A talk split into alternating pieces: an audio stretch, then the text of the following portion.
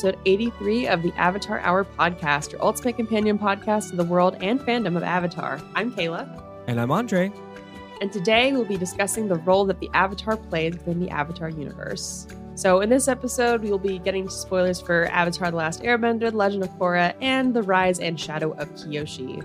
So, before we get into the news and the episode discussion, how are we doing today, Andre? I'm doing really well. Um, I'm feeling a lot better, as you can probably tell by my voice. Yeah. Um, yeah, doing a lot better. Unfortunately, uh, yes, I did get my boyfriend and my sister sick because they also they live with me, so it's it was kind Y'all of breathe the same air. inevitable. so- Yeah, yeah. It's it, you know what they. uh, I expected Chris, but Sophia, you know, I was like, "You're hanging out with me, like it's it's gonna happen." She's like, "No, I'll be fine. I never get sick." And now, yeah, it's crazy. Ta-da. yeah, apparently there's like some sort of like spring cold going around. Like I Interesting. everyone I tell that I've been sick, they're like, "Oh yeah, it's going around my work and my kids at school and everything." I'm like, I don't know. Um, yeah, definitely. It was. It's not COVID. Uh, did an at-home test and a test at patient first. Everything's cool with that. I was like, oh my god, it finally got me because I haven't been sick in like literally like two and a half years Yeah, but- right? But um but yeah doing doing a lot better so i'm just just trying to get into the flow of things i've, I've been playing like nurse while also just trying to work so it's it's been a little draining but i've had a lot of time to catch up on my on my podcast so um so That's yeah good. everything's been everything's been pretty pretty okay uh how's the move Good. going You know, good. Um, you know, now it's kind of like because uh, a lot of things are kind of wrapping up this week. So by the time that this podcast is uh, released, I will be done school. I just finished hand- handing in my assignment the other day.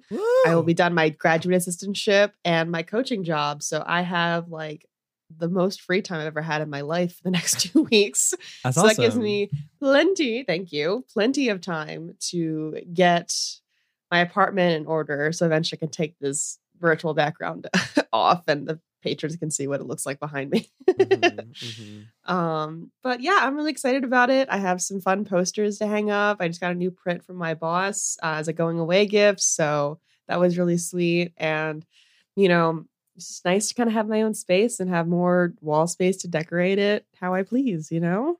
that's awesome i'm really happy And I'm getting a TV. I have my own TV. It's like my childhood dream come true having my own. like it's so dumb that like some of the things that are just making me happy right now, but I don't care. No, not them at all. It's it's something to be excited about for sure. And are are, are you actually getting to to walk this year for when you graduate? I, I walked last year too, uh, but it's like a Okay. more regular ceremony where I don't have to wait behind the fucking like engineering college and all the other colleges Right. that are graduating same day as me. Like they all smushed it into like one ceremony, and day, I was yeah. out. I was out in the parking lot. I should have. I, I should have just waited to show up. I was there way way earlier than I should have been. Mhm. Like we were outside in the parking lot outside the football stadium for like two hours before we even walked into the stadium for like just getting our names called Gosh, nightmare but at least like with how it goes with like graduations but in under semi-normal circumstances right now um we're all going to be my my college is going to be graduating in just one ceremony in the coliseum and hopefully that means it goes a, a little quicker that would Yeah. be nice but at least i'm the first ceremony of the weekend and that makes me very happy so it'll stink to get up early and drive, but you know what? The rest of the day is mine, and there's gonna be no traffic getting there. So, you know, that's that's awesome. fine by me. but yes, to answer your question, I am very excited about all the good things going on. good, good. We're all rooting for you, Kayla. Thank you. Thank you. All right, well, let's get into um some uh news here. So we have even more casting news coming out of the Netflix live action series. C.S. Lee has been cast as Avatar Roku, and um to me this came a, a bit of a surprise um since they're about halfway through filming the first season. Um like we've had some smaller casting announcements come out um recently, but I mean Avatar Roku is a is a pretty big um you know f- character and i think we might have like touched on it together kayla off the air but i think we were talking about how like you know it was kind of noticeable how avatar roku hadn't been cast yet and we were talking about like theorizing that like kyoshi would be what Roku was to Aang in the animated show. Um, and that might still be the case. Um, but I I don't know if if like the reason C.S. Lee has been cast this slate is because they were having a hard time finding Roku, or it just wasn't that much of a priority. Um, so I'm I'm just interested to sh- to see how um Roku will play a role in this version of the show. Um, but what did you what did you think when when you saw the the casting news break? Um, I mean, kind of like again, similar to you, kind of surprised they casted this late, and I know they were almost halfway done filming. So, like, you know, uh, especially because we hadn't really heard a whole lot from the last year from the live action series in a Mhm. while. So, hey, I mean, I any news I you know I can get on this, right? Um, Right. I don't really have too many thoughts on this. Kind of, you know, just kind of like, huh, interesting. You know, I don't really have too many strong feelings about it. You know. yeah. If I'm remembering correctly, and I could be very wrong, I think they're supposed to wrap in the end of towards the tail end of the summer. That makes so sense. yeah, I think I think that's that's what I saw. I could be wrong.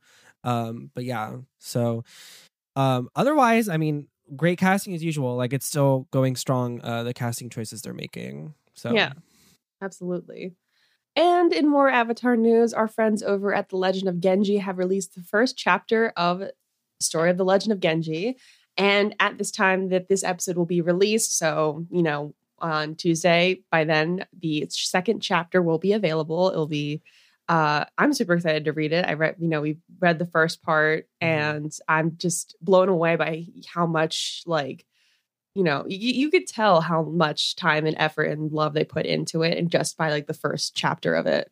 Um, And absolutely. they did a pretty good job introducing, um, you know, kind of where the world's at right now and a little bit of our main character. And I am just very excited to see where the story goes from here. And yeah, you can go follow them over on the Instagram at the Legend of Genji official, and there will be some links to take you over to the webcomic, which which is available for free. So go check that Yeah. out, guys. Absolutely. And Friends of the pod, episode. Legend of Genji. Yes, And yes. also and- check out their episode. yes, if you want to know more about The Legend of Genji, we actually did interview the creators and writers of The Legend of Genji. That's back in episode, I'm going to say 40 something. Yeah, it's yeah, in the I think 40s. It's 43. 43. Yeah, that looks looks about right. Let me just scroll through. Yeah, 43. And then also um, in the trailer for uh, you know for book one of Legend of Genji, we actually have another friend of the pod being featured. Uh, the composer from Team Avatar Films, uh, Marty's supposed to be is actually the composer for the music on there. And actually, I think you can listen to the song on Spotify. So go check that out, and also check out Team Avatar Films' episode. See, two plugs of friends of the pod. I love it. yes, yes. So Awesome. I think that's all our news. And like we predicted last time we got together, uh so it's you know, stream where it's nothing, you know, Yeah. when it comes to the Avatar news. So I guess we'll have little to no news next week. Um, you know, unless they suddenly decide to break the cycle we've been predicting and suddenly everything happens next week. So Yeah, we'll see. We'll see. we shall see. But ready to get into the main discussion? Yes. Um so yeah, we just uh we're looking for a good topics episode to to talk about and we we've been kind of touching on this in our Legend of Korra discussion and I think we'll continue to touch on it um the more we watch Korra and when we get into the Yangchen novels, but we wanted to talk about um the role of the avatar in terms of you know what role does the avatar play in society in the political world of that society uh spiritually just every facet you know how we like to do the topics ep- episodes just kind of explore every facet and see what kind of discussion we can have from it. Um but of course just to set the scene uh obviously in every generation the avatar's role is to maintain balance by mastering all four elements and to be the spiritual bridge between humans and spirits. Now to set up the conversation i wanted to go through three avatars that we got substantial um material from in terms of what their role was as an avatar at the time that they were the avatar. Um, so we're gonna start with Avatar Kyoshi. Kayla, do you want to take it away and start with this discussion?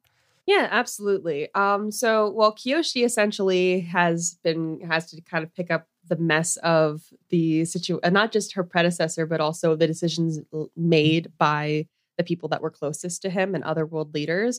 Um, and like dealing with like kind of picking up after an avatar that people that, you know, kind of shat all over. And, you know, once we kind of learn why, we don't really shit on him anymore. Um, but she also dealt with, like I mentioned before, some of the uh consequences of not finding the avatar sooner. Um, I guess you could find, I guess you could kind of describe it as that. Cause like, I don't know. It's it's interesting the situation that led to Kyoshi being found though, because like what could, you know, Yun have done as a kid when he was found, right. you know? Um, but there's, you know, imbalance found with like handling political issues within the Fire Nation in the second book and handling spiritual matters of her own, especially with Yun becoming that fusion of, you know, dark spirit and human. Mm-hmm. And, you know, of course, dealing with the underworld, you know, kind of the criminals of the underworld, uh, the criminal underworld of the universe at that time. Yeah, um, for sure.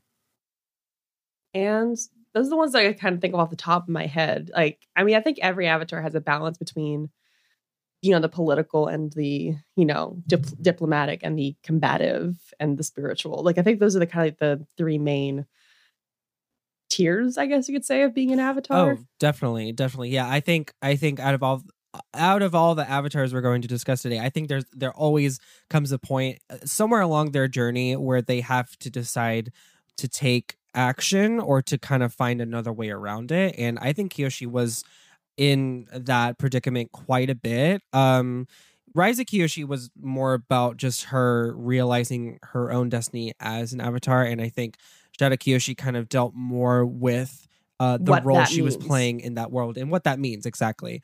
Um, and you know, for Kyoshi, it definitely meant doling out some sort of vigilante justice almost. Mm-hmm. Um, I think that was definitely kind of like what she was going for, like taking things into her own her own hands. Um, but as we see at the beginning of that novel, like she does all that, but she neglects herself. She doesn't take care of herself. She doesn't sleep. She doesn't eat. You know, um, and also and kind it, of neglects her spiritual side too a little bit, especially at the beginning of Shadow right, Kyoshi. Right. Kind of thinking like I don't really need that to beat up these bad guys, you know. Um, so and it definitely takes a toll on the relationships around her too. So I think mm-hmm. what I love about just sort of Kyoshi's arc as an avatar is just seeing her trying to find that balance between what what who is she as an avatar and who is she as Kyoshi. I think out of kind of all the three of these that we're going to talk about, I think Kyoshi is the one that we see deal with that a little bit more. Um, and she also was put in a very, you know, precarious situation with the whole Fire Nation thing. Like the Fire Nation quickly descending into civil war if she, you know, attacks the wrong person. Um, but I think, you know, it's like it's a it's a it's a particularly I mean, from a storytelling perspective, it is a perfect challenge for her. Oh yeah. Um, because she can't just go in, you know, I don't want to say guns blazing here, but you know, fireballs and yeah. you know, swish, swish airbending slice jokes, you know.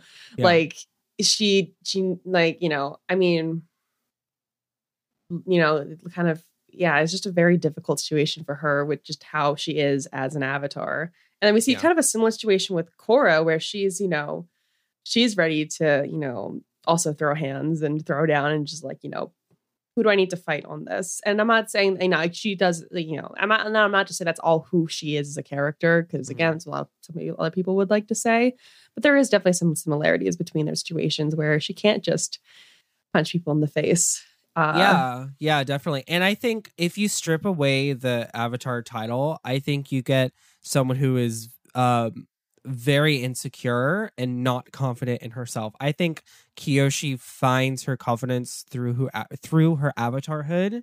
You know, mm-hmm. I think she can throw down with all these bad guys, you know, talk to world leaders like they're idiot babies, but like it is, is like fumbling at the mouth talking to her girlfriend, you know? So like yeah. I kind I kind of love that about Kyoshi of that hard exterior and, and that that confidence that she knows what she's doing when it comes to being the avatar, but kind of like any facet of her life is like not is not like, you yeah. know, but as, also seeing her watching her build that kind of like protective armor for herself, you know, because at the beginning of the Rise of Kyoshi, she, you know, kids were picking on her and she didn't do anything. you know, she like she didn't step forward and hit them in the face, you know.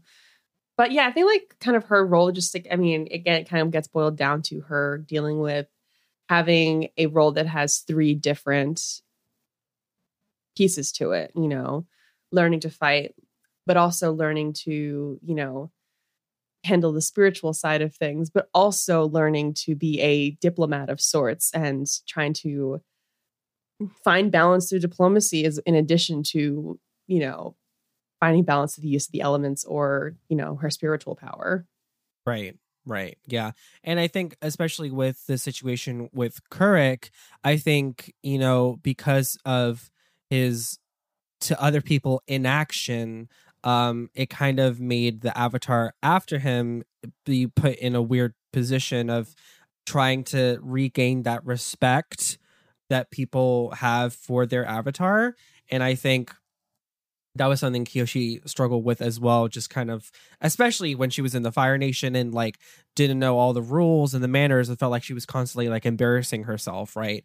It was, it kind of like spoke to the fact like, you know, the people of this world right now aren't like, you know, Avatar, okay, you know, whatever. So what? You know, and even before, you know, we found out that Yun wasn't the right Avatar, I mean, Yun was was going out and you know doing like diplomatic missions but it wasn't like you know it was really a figurehead sort of situation he wasn't really exacting a whole lot of change you know and then also like you know seeing how easily all of whatever he did kind of dissipated under when Kyoshi, you know, was announced the next avatar. Right. And also just like having to kind of also prove in a, uh, another another aspect of proof because like, you know, the people already lost faith in the avatar because of, you know, apparently what the other person before her had uh, before her had done but also like they picked the wrong avatar yeah. and like you know that is another thing that puts like a bit of shaky faith in the position you know? Yeah. Yeah and i think we if we got a third Kyoshi novel i think that would be a continuous theme of of kyoshi trying to gain respect uh not through fear. I think that's how she thinks she gets respect from people is to scare them um into submission mm-hmm. um but i think if we ever did get that third novel i think it would it would be that continuous theme of her trying to find ways to have people like respect the avatar again you know mm-hmm. so absolutely um, so moving on to Avatar Aang, um, obviously he was in a very unique situation as the world at that point had learned to operate without an avatar. You know, there had been no avatar for a hundred years. People had, you know, forgot about the avatar and get kind of had learned to move on without it. Um, and like multiple generations without an avatar. Multiple generations, yeah. And Aang was not Aang was put in the position of not only ending a war, but also because of of the absence of the avatar, he also had to reintroduce himself to the world as the avatar. So he kind of had a similar situation to Kyoshi, where he was trying to gain the respect that uh that people should have for the avatar but also because he was the last of his people he also by proxy kind of became like almost like an air nation ambassador almost like he kind of you kind of, I mean, especially with the foundation of Republic City and the representatives on the council. Yeah.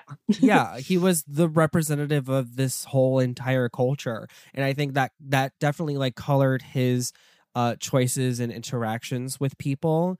Um, and especially like as we see in the storm episode like there are a lot of people that think that the avatar like willingly left them to the mercy of the fire nation um so i mean there's there's a lot that Aang has to contend with as an avatar in this time um and i think it, it speaks to you know kind of like the the flexible job description of the avatar based on what the world is dealing with at the time. That's actually a really good point. I didn't even think of that with like you know what does you know how they like you know how they meet the needs of the world that they're living in. Yeah. Um even though they're all technically the same person you know they're reincarnations of each other but also, I do think that there was like, um, I remember it was like a joke from um, Monica Yumeng about like, uh, you know, the creation of the next Avatar. So it's like the Avatar after Kuruk. Okay, she needs to like be like she needs to last longer than this guy. She needs to do this, this, and this.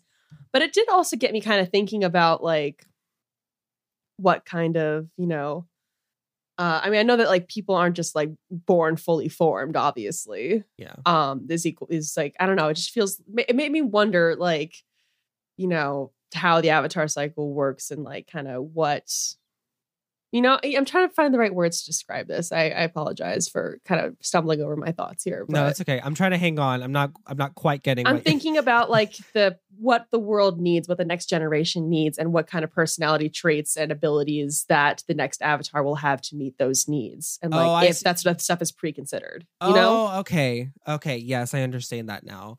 Um, so, so we got there. It's okay. We got there. It's um, been my brain's been put through the blender today, so I'm sorry, guys. No, that's okay. Um, that I guess that just depends on whether like it's just time itself in this world is like sort of like predestined. I guess I don't know. Like, does Raava? I mean, because Raava is a like a an immortal spirit and kind of exists. The spirit world kind of exists out of time. Like you mm-hmm. know as there have been mentioned a couple of times, like time works differently in there. Um, so I wonder if you're right, if Raava does have some sort of foresight in what is going to happen to the world and the kind of person that needs to be the avatar in that time if that's all predestined or it just kind of happens the way it does. That's a really really good question. Yeah. Yeah i don't know. Um but I think I was gonna say maybe it's better that we don't know exactly how it works. I don't know.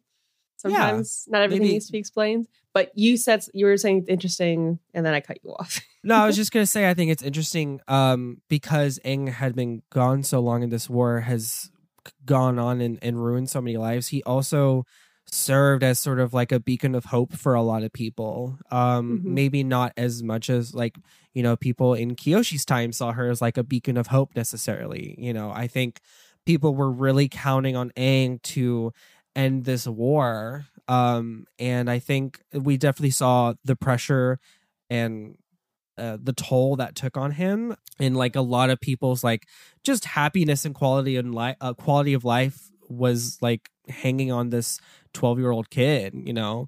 Um, so I think I, he had a very interesting part to play in the time that he was in, and I think I think it's interesting too because I I remember in, in Shadow of Kyoshi, if I'm remembering correctly, you know when they were telling us about Avatar Szeto, they were kind of saying like you know in terms of like world events, like everything was like pretty much okay, and that's why Szeto dedicated all that time to um you know sort of revolutionizing the Fire Nation in terms of just you know just the system and their governments and how it was ran. Um, so it was kind of like a I don't know. I guess a, a now that makes me even more time. interested, and that makes me even more interested in hearing about you know reading the Yangchen book. Yeah, uh, that just makes me even more interested by that. Now I'm just like, oh right, yeah. what you know? I don't know. and I I want to touch on this too. Out of Kyoshi and Korra, Aang doesn't really have to contend with Roku's reputation. Yeah, that's right. I think Roku doesn't have a whole lot of reputation, and I think it's it's it's definitely due to the fact that there's a hundred year gap in between. I definitely think that plays a role, but mm-hmm. I don't mm-hmm. think there's there's ever a moment where someone's like Avatar Roku would have done this. You know, I don't think Aang has to kind of live up to any sort of Avatar. I don't even think he even needs to live up to like what Yangchen would have done. You know, yeah. I think I think because of that gap, it it granted him this like a uh, this space to to form his own avatarhood without having to contend with what came before him you know because he was handed a pretty like shitty situation you know? Yeah and also like you know i think if anything he's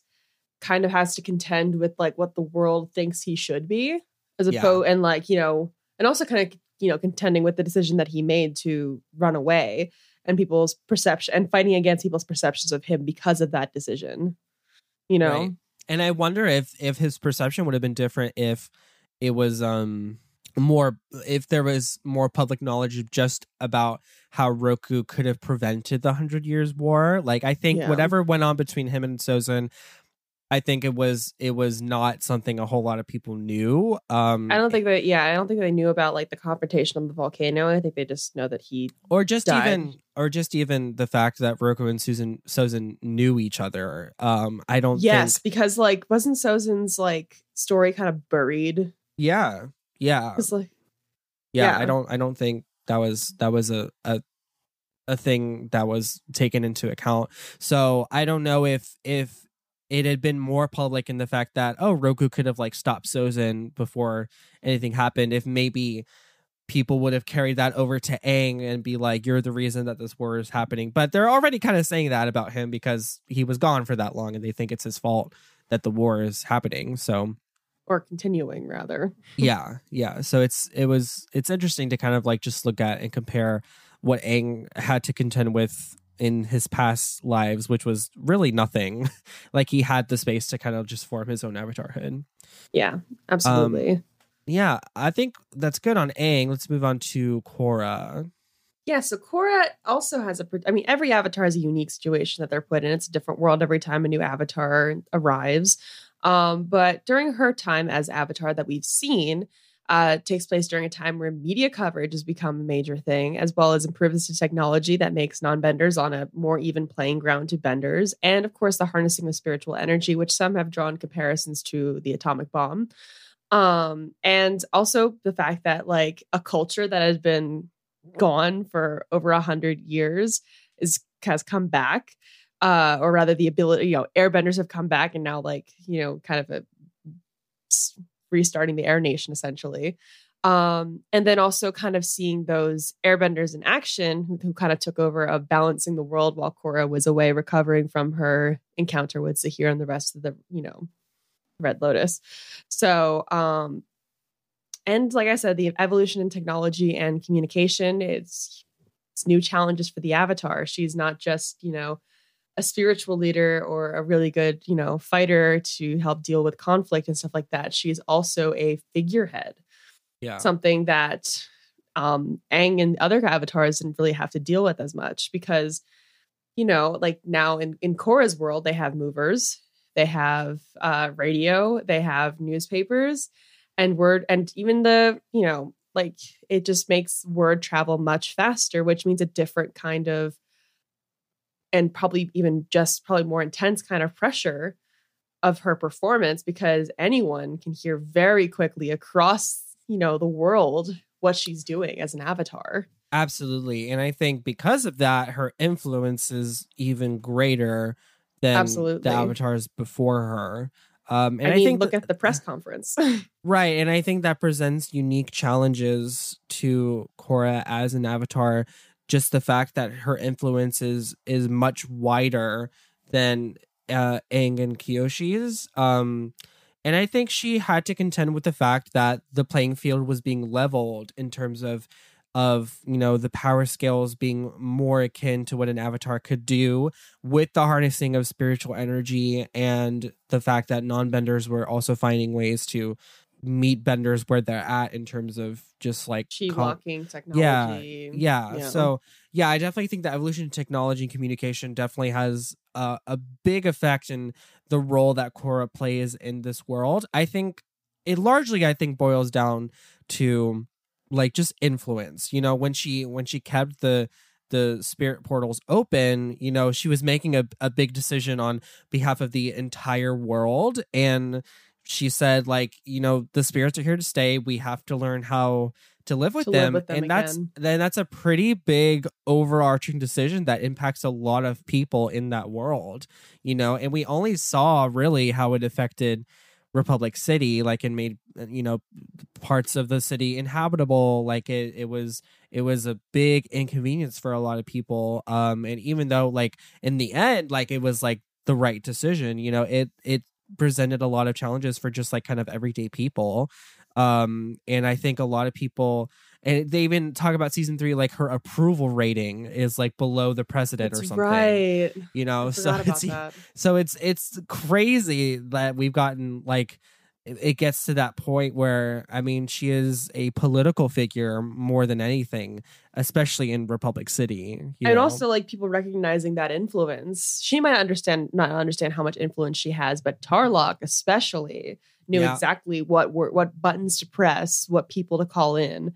You know, it's use like especially using the press conference, uh, you know, to get Korra on his side, knowing what public perception would be if she didn't, you know, using that right. to his advantage and other people using that to their advantage. Like, I mean, I think even, you know, President Raiko even tried, you know, trying to get be chummy with Korra. And then eventually when she decided it kind of goes against what he wants, then exactly, you know, yeah. Uh, trying to think of other instances where that's happened, but you know. Well, I I'm thinking about like in season two when she's marching with the Southern that's Water Tribe right. in I Republic forgot. City, like taking a, a, a blatantly political stand is a, a giant thing in in this world as an avatar too. You know because it and I Coverage. think it gets touched on. I think it was it's a it's a dangerous thing to almost like alienate a certain portion of the population when the avatar is meant to kind of stand for everybody.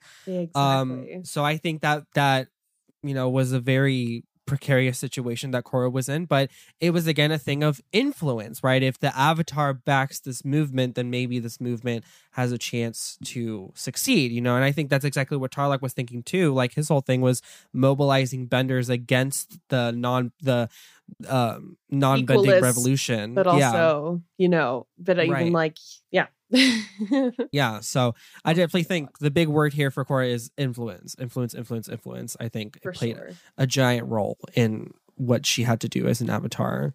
Absolutely. Um, yeah, and I think it was where where Aang was sort of like a Air Nation ambassador, Korra almost became like the spirit world ambassador.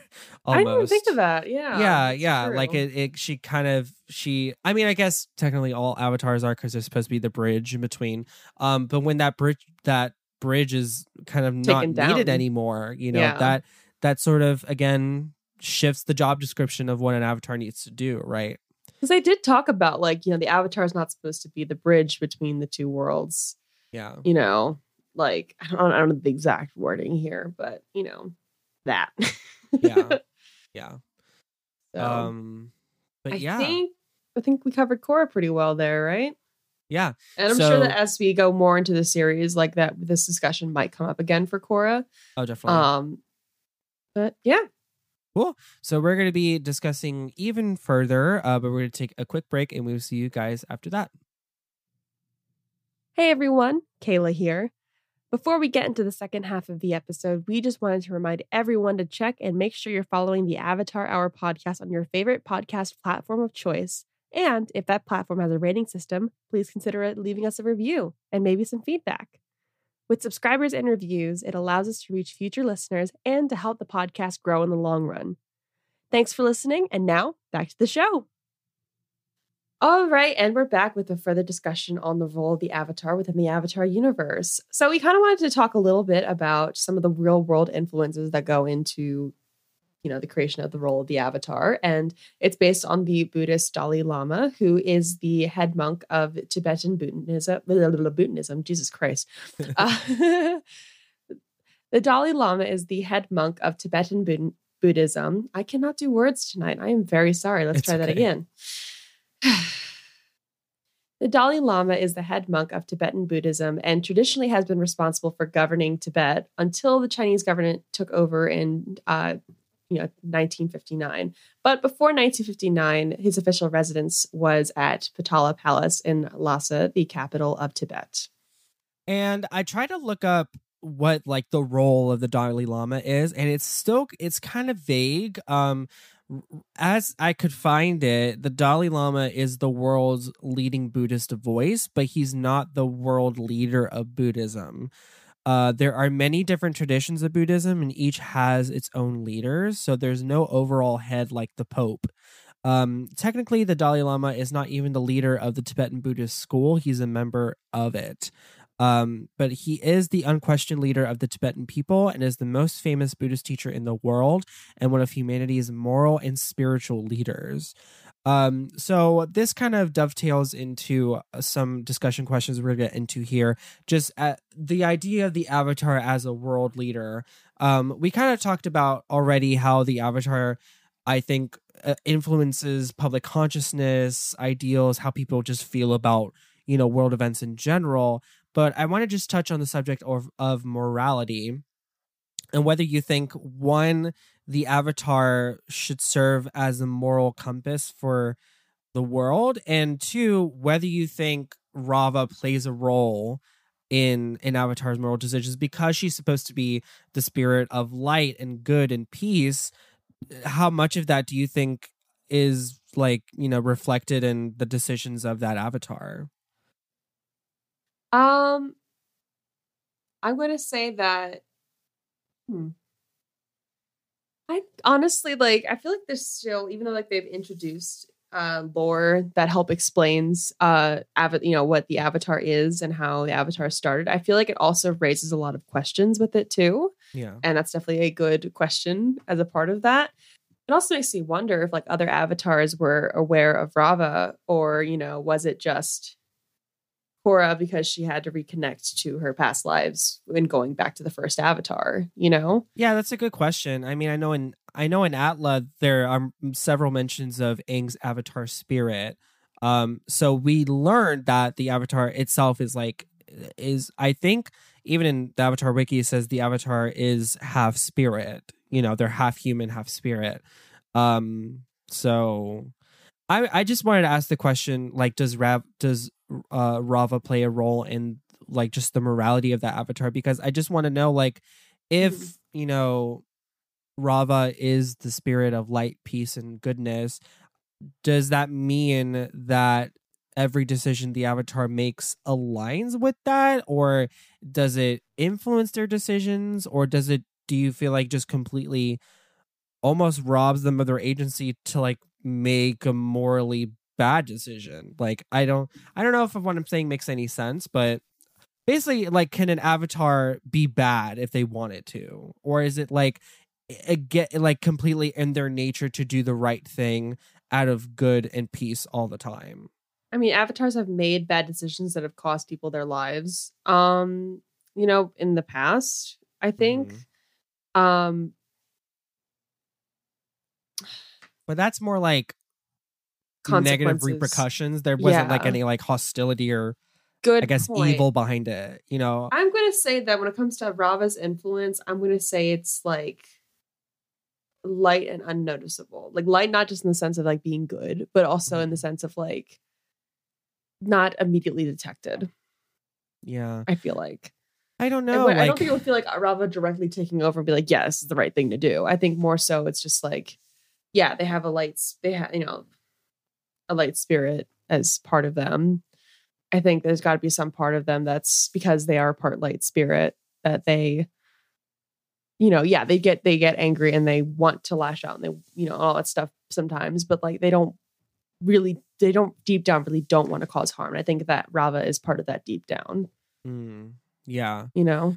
Yeah, I don't I don't know. It's just this question of morality is interesting to me because what does happen if an avatar, you know, starts making decisions out of uh, just an evil nature that's just in the person to begin with or could that even be possible? Like i don't i don't know if that could even be possible if you're you know if your other half is the spirit of of light and peace so i guess not. Um but but i don't know i i think my question is also motivated because there are like several fan works out there about the avatar being evil and i just Mhm. wonder if like that's even in canon possible you know Well, we got we got Unavaatu, so I think that's the only existence of a dark avatar that we've seen in canon. well yeah but then in that case like if yeah if that if the dark avatar was a thing what happens if the dark avatar like stops being evil? Or like can they even stop being evil? Like i guess like where does the agency start and begin i guess? I don't know I'm just asking. I'm just. I just I'm keep kinda- asking questions and there's no answer. I'm just so- like, yeah, we're like talking ourselves into like the tree of time walls here. We're just like, yeah, yeah. If anyone has any thoughts about the endless questions I'm yeah. asking, We, however, we do really actually like. I mean, especially because we have a couple of pretty big discussion questions here. If you guys have thoughts on these questions or even on anything that we've discussed in the episode, like feel free to send it our way. You know, we'd love to hear what everyone thinks, and we definitely have a mailbag episode planned in the coming weeks. So that will probably be a great place for us to yeah. discuss what you guys think of uh, some of the things we're talking about today. So uh, Yeah. stay tuned to the end of the episode for information on how to do that. Yeah. Um. So moving on from from that question, Yeah, right. That's like oof, do big- we think? brain question? yeah, do we think because the avatar can bend the four elements, do we think that the avatar has any sort of influence on bending traditions, bending styles? it kind of feels like what came first, chicken or the egg, you know? Mm-hmm. Because we do see like the first avatar being influenced by the dragons for the style Right. of bending. Right. Um, and I'm assuming that he probably learned from the other animals too, you know, the badger moles and you know the sky bison and stuff to form his bending. So I guess we can we can kind of draw that from the avatar learning from those animals and other benders learning from those animals. Um, but huh, I guess I don't know. They both kind of feed into each other, mm-hmm. you know, Yeah. like other people's bending traditions. Obviously, the avatar has to learn all the elements, which means different bending styles and different traditions. And then, you know, maybe from those things they can make their own. I think honestly, like, I'm going to say yes, they do influence bending traditions, but I don't think that it's, as I think, let me rephrase that. I think that the avatar will have a bigger influence on bending traditions as the influence of the avatar grows, like what we talked about. Mm. Um, I think that is more plausible in this more technologically technologically advanced world that we're getting into in the Avatar universe. yeah. Um, I'm gonna say if you were asking me during Kyoshi's time, um, actually Kyoshi does have a point there because she learned dust stepping, which however she did learn that from other people.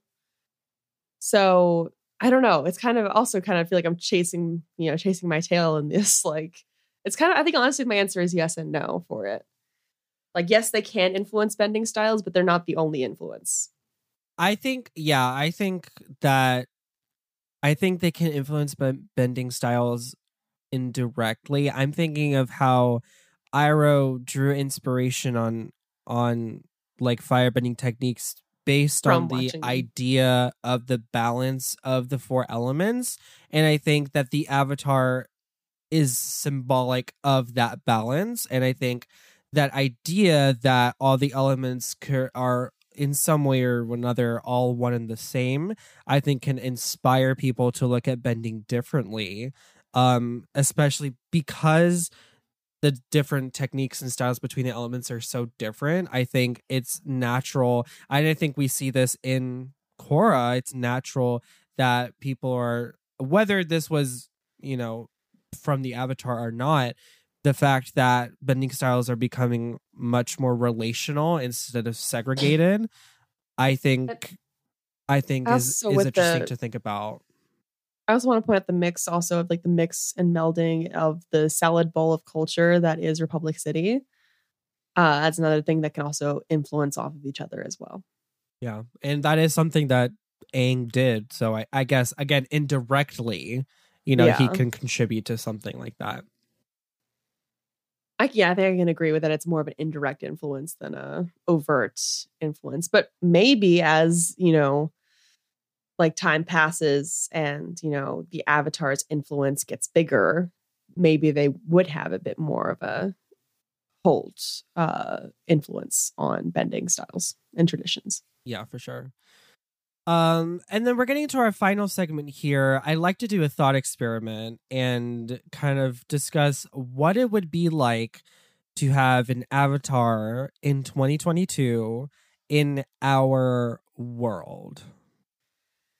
I know I have a question on here of whether the avatar would be an influencer in 2022. and since we keep using the word influence so much, I'm going to say yes, Yeah. but not quite in the sense of like, I don't know. Would the avatar be like, yes, an influencer in the sense of like obviously having a lot of people paying attention to what they're doing, yeah, I- and, I was going to ask you, like, in what way? but I wouldn't be something like I don't I don't think that they would even maybe be allowed to be like, hey, I love this, you know, I I'm endorsed by you know, I'm you know, like this like this this is cult classic makeup thing that I is my favorite. I keep seeing the same fucking ad on my TikTok of for Amazon makeup finds. And they keep referring to as cult classic stuff. And I'm like, okay, I get it. I watch Rocky Horror stuff, but don't don't use that word like that. But you know, I don't think that they would be that kind of influencer. I feel like they'd be more of an influencer in the way that like you could call like Barack Obama now as an influencer. Like, cause he's got his podcast, he's got books, and Michelle Obama too also has books and a wide range of influence. I don't think they do a whole lot of commercials. So I don't know. It's I feel like they just have a lot of weight to their name now. Uh I don't know. I'm trying to find like the right way to describe what I'm thinking right now. I disagree. I think Go for it. I think that they would be an influencer in every sense of the word, especially because I think the fact that, you know, in like in like Korra's case, you know, she was a very public avatar at the age of 17. People her age, if it was if Korra was here now in 2022 as the avatar, I think there would be people absolute avatar stands like they're gonna Oh, wanna- I, I did not say that there weren't stands that wouldn't be stands. I did not say that.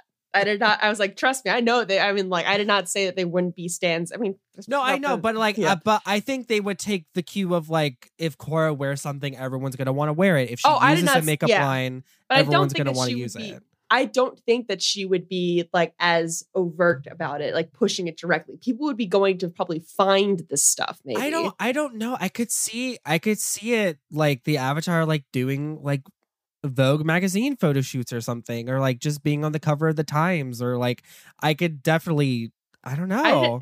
I, I, I, could like, see either like- way. I'm not saying that she wouldn't be on magazines either. I feel like I don't know. I'm just I'm, I'm just right now pro- just imagining like the like the brand influencer stuff. Like she could be. I mean, she could because like I mean, public figures end up on like magazines and stuff like that, Uh-huh. and without being you know directly endorsing a particular product. So I see. So you don't, so you don't think Korra would be doing like ads for like Casper mattress or something, or like yeah, Honey, or she wouldn't be. She wouldn't be doing ad for Squarespace, Squarespace, or, or stuff like that. Grammarly. Yeah. Yeah.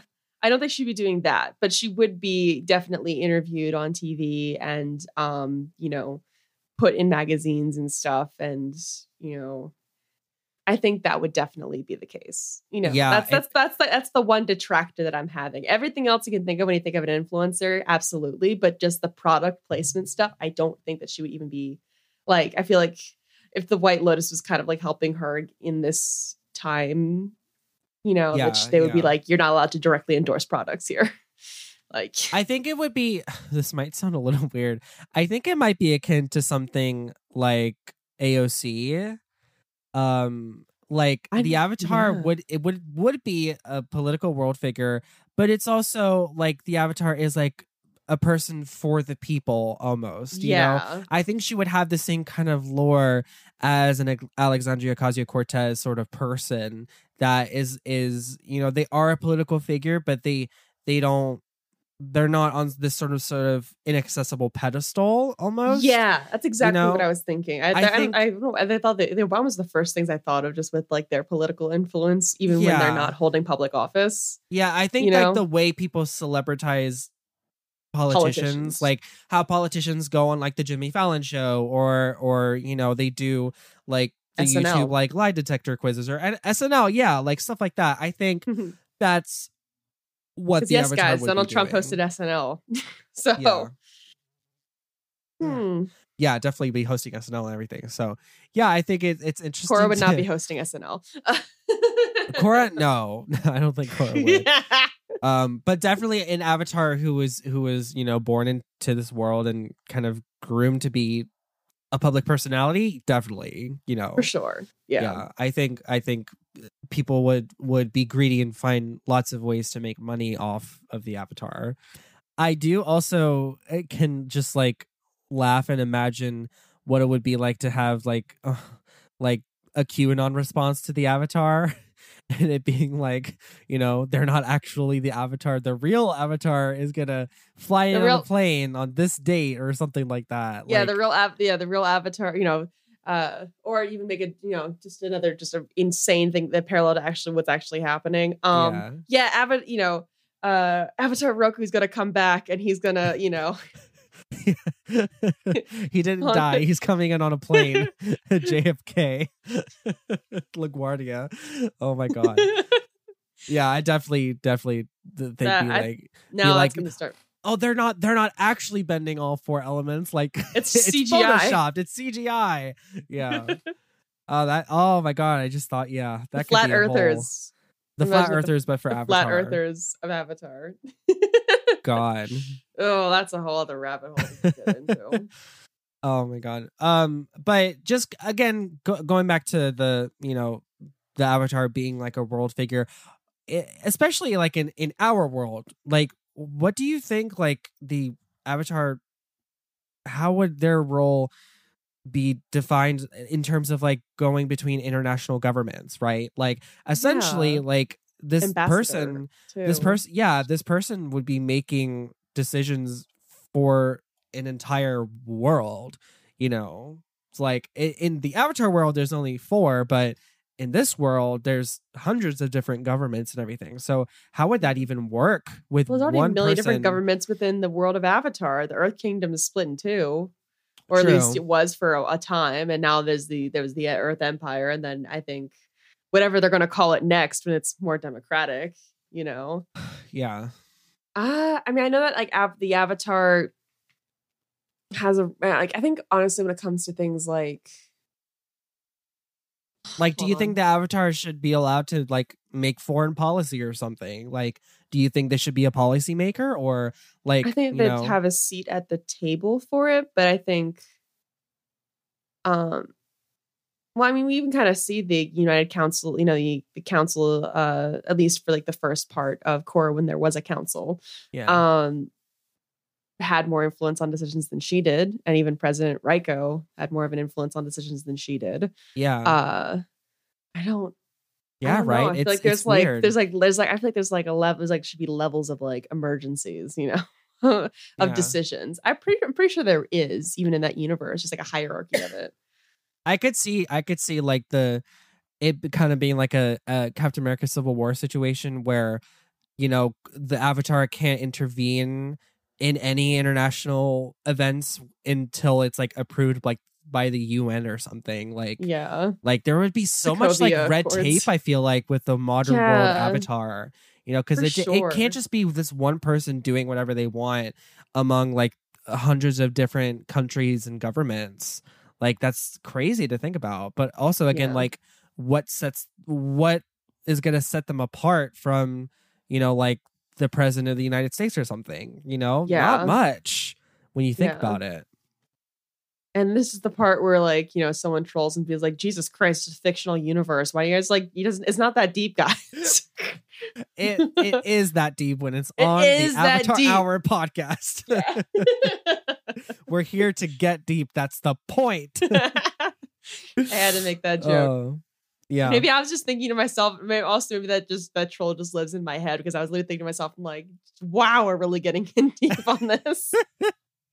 it's what we're here to do it's what we're here to do I love that. I love that. No complaints from me here. yeah yeah but i i think that thought experiment could go on and on and on but i think That's you know like we're a- at an that- hour i think it's Yeah. time time to wrap it up I think we can. Um, I mean, that could feels like this could be a whole other part too. Like I feel like more things will come up as we can, as like especially because the Avatar universe is just going to get bigger from here. yeah, Uh, you know, and the shelf life of this podcast has just gotten much much longer.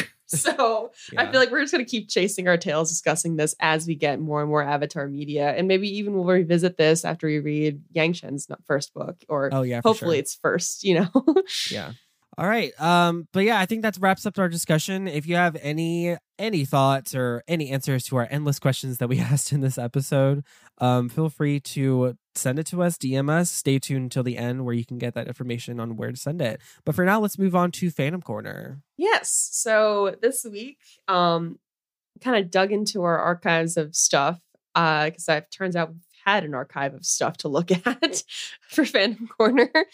Um, so this is from Tumblr, like usual, from Wish I Was Fiction. So this is back referring back to Atla, uh, specifically the flashback that occurs when um, Zuko. We find out how Zuko got his scar, and so we see that our first glimpse of Azula in the crowd.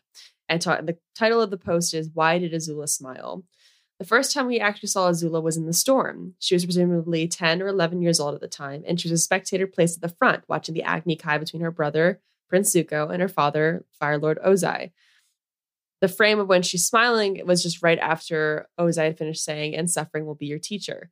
Nothing had started. No fight, no exchange of attacks, nothing. Just Zuko's desperate attempts to apologize to his father and refusing to engage in combat, which is basically groveling, and Ozai is berating him for it.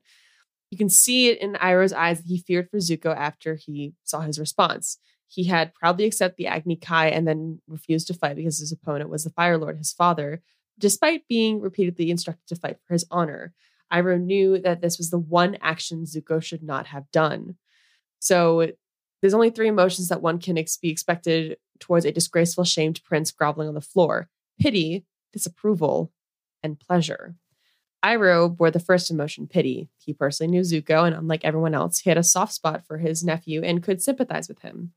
The soldiers behind bore the second emotion, disappro- disapproval. They gave a disapproving look towards the sight of the prince begging.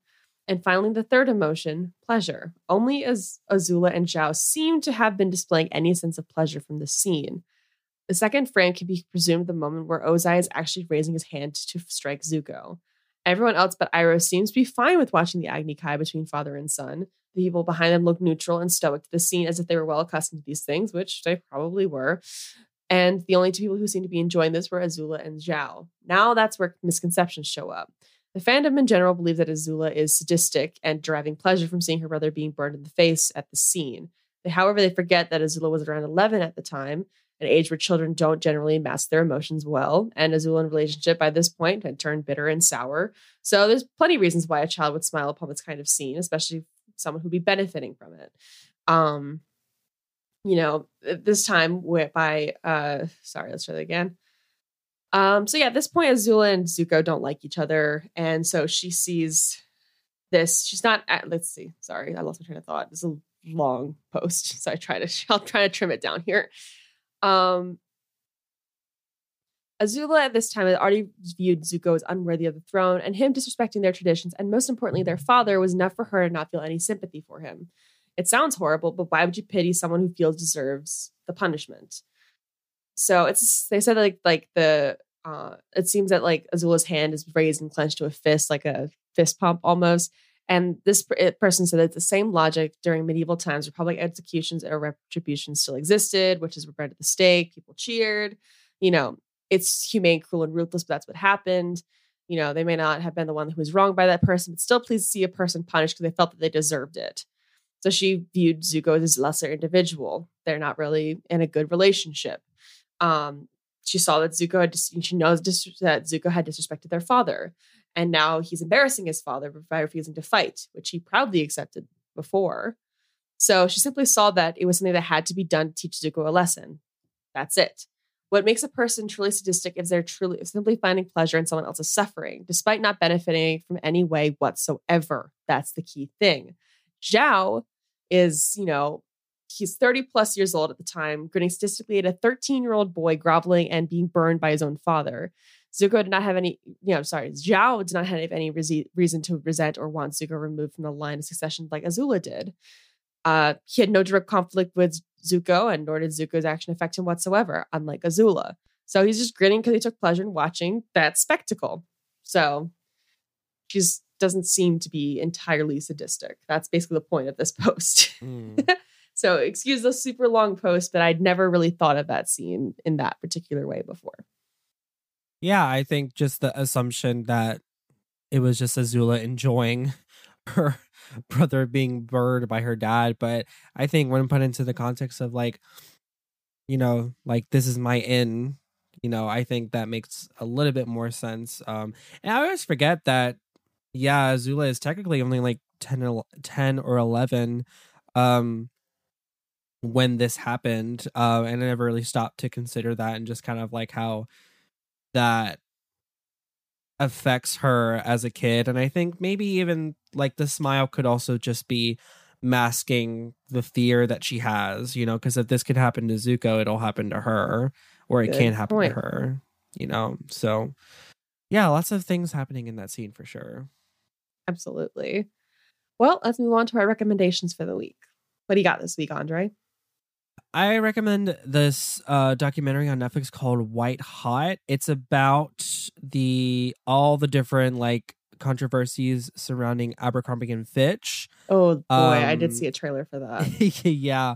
Um, I always knew that there was a lot of problematic shit going on with that company. I didn't know to what extent. Um, oh lord. and the documentary kind of delves into the fact that they the company like prided themselves on exclusivity instead of inclusivity um Mhm. and just pretty much flat out saying like our clothes are not for everybody um so yeah it's it's uh just very interesting like it's a lot of people you know just talking about their experiences like going to school whenever Incro- Abercrombie and Fitch was a thing and just past people who worked there and like what the conditions were like and and yeah it was it was just it was crazy but a very quick and entertaining documentary so um I'll i would check that out. yeah definitely check it out if you're interested Nice. Well, my recommendation this week is a book because I have slowly started to get the free time to read books. We'll see how long this lasts.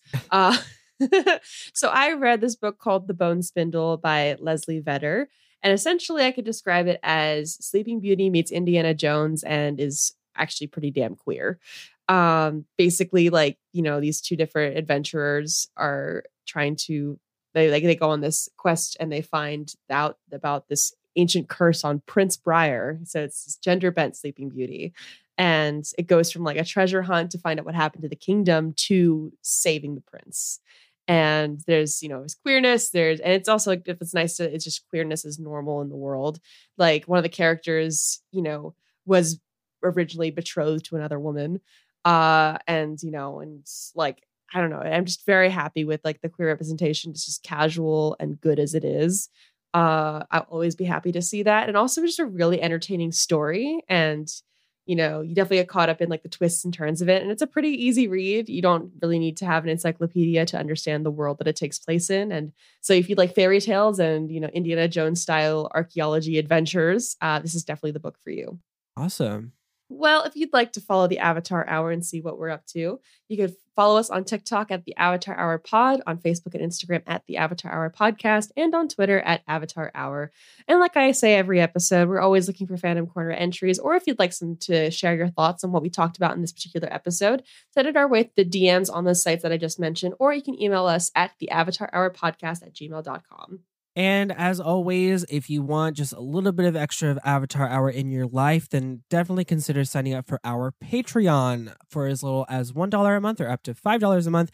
You can access our show notes. uh, You can listen to early access and ad free editions of our episodes, Zoom recordings, and much, much more, including knowing what the heck we're going to talk about for month to month in advance. So if if you also sign up for the $5 Air Acolyte level, you also gain access to our flagship benefit, the Avatar After Hour. We recently just recorded an episode of that, and it was just us kind of like talking about our expectations for the Dawn of Yangchen, what we're expecting, what we want to see. So if you're interested in that, definitely go over to patreon.com slash the Avatar Hour podcast and sign up today.